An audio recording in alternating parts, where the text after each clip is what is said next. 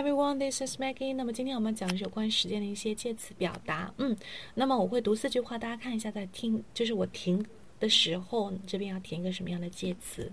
OK？So the first one, sorry, there's a meeting. 3 p.m. Perhaps we should reschedule. Number two, I usually have French toast, breakfast. Number three, Sarah finds it hard to sleep midnight. Number four, children always get new presents. Chinese New Year 这边注意一下哈，第一个，There's a meeting 什么 three p.m. 这边跟的是一个具体的时间，我们用的应该是介词是吧？At，OK，at。People use at with the times，就是一些具体的时间，比如说三点钟，对吧？啊，早上十点半，ten thirty a.m. 嗯。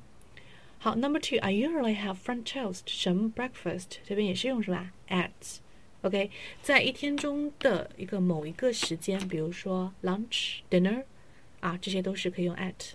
嗯，Number three，Sarah finds hard to sleep at midnight，也是一样的用 at 这个词哈。嗯，呃，也可以，比如说跟一个 at noon 啊这样的词也是 OK 的，在中午的时候，n o o n。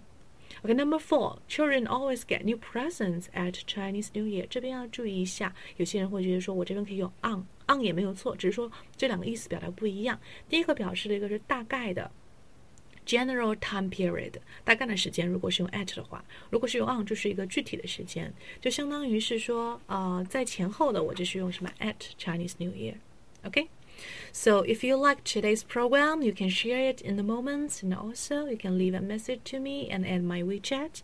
We can talk about your problems, difficulties in learning English, and also if you contact me, there will be some free materials for you to download about BBC uh, radios and about some American TV employees.